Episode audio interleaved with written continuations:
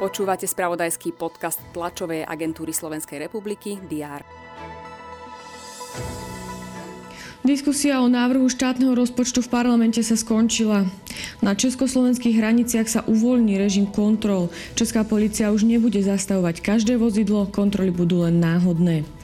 Ruské námorníctvo dostane novú hypersonickú raketu. Tamojšia vláda je pripravená podporovať ozbrojené sily bez finančných obmedzení. Ukrajinský prezident Volodymyr Zelenský navštívil Biely dom. S americkým prezidentom Joe Bidenom rokoval o podpore pre Ukrajinu. Aj tieto správy priniesol predchádzajúci deň, je štvrtok 22. december. Pripravený je opäť prehľad očakávaných udalostí. Vítajte pri jeho sledovaní.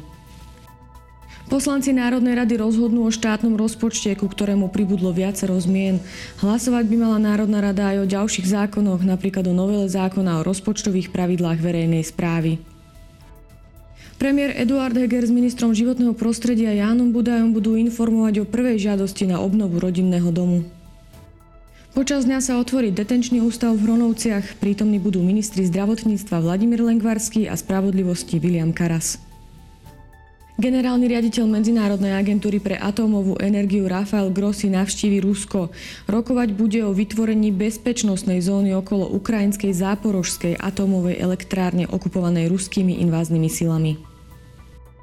Osobitný výbor americkej snemovne reprezentantov, ktorý vyšetroval útok na kapitol z januára 2021, zverejní svoju záverečnú správu. Tá mala byť pôvodne zverejnená už v stredu. Počas dňa bude zamračené, na mnohých miestach dážď, vo vyšších polohách aj sneženie. Teploty sa budú pohybovať od 1 do 6 stupňov Celzia.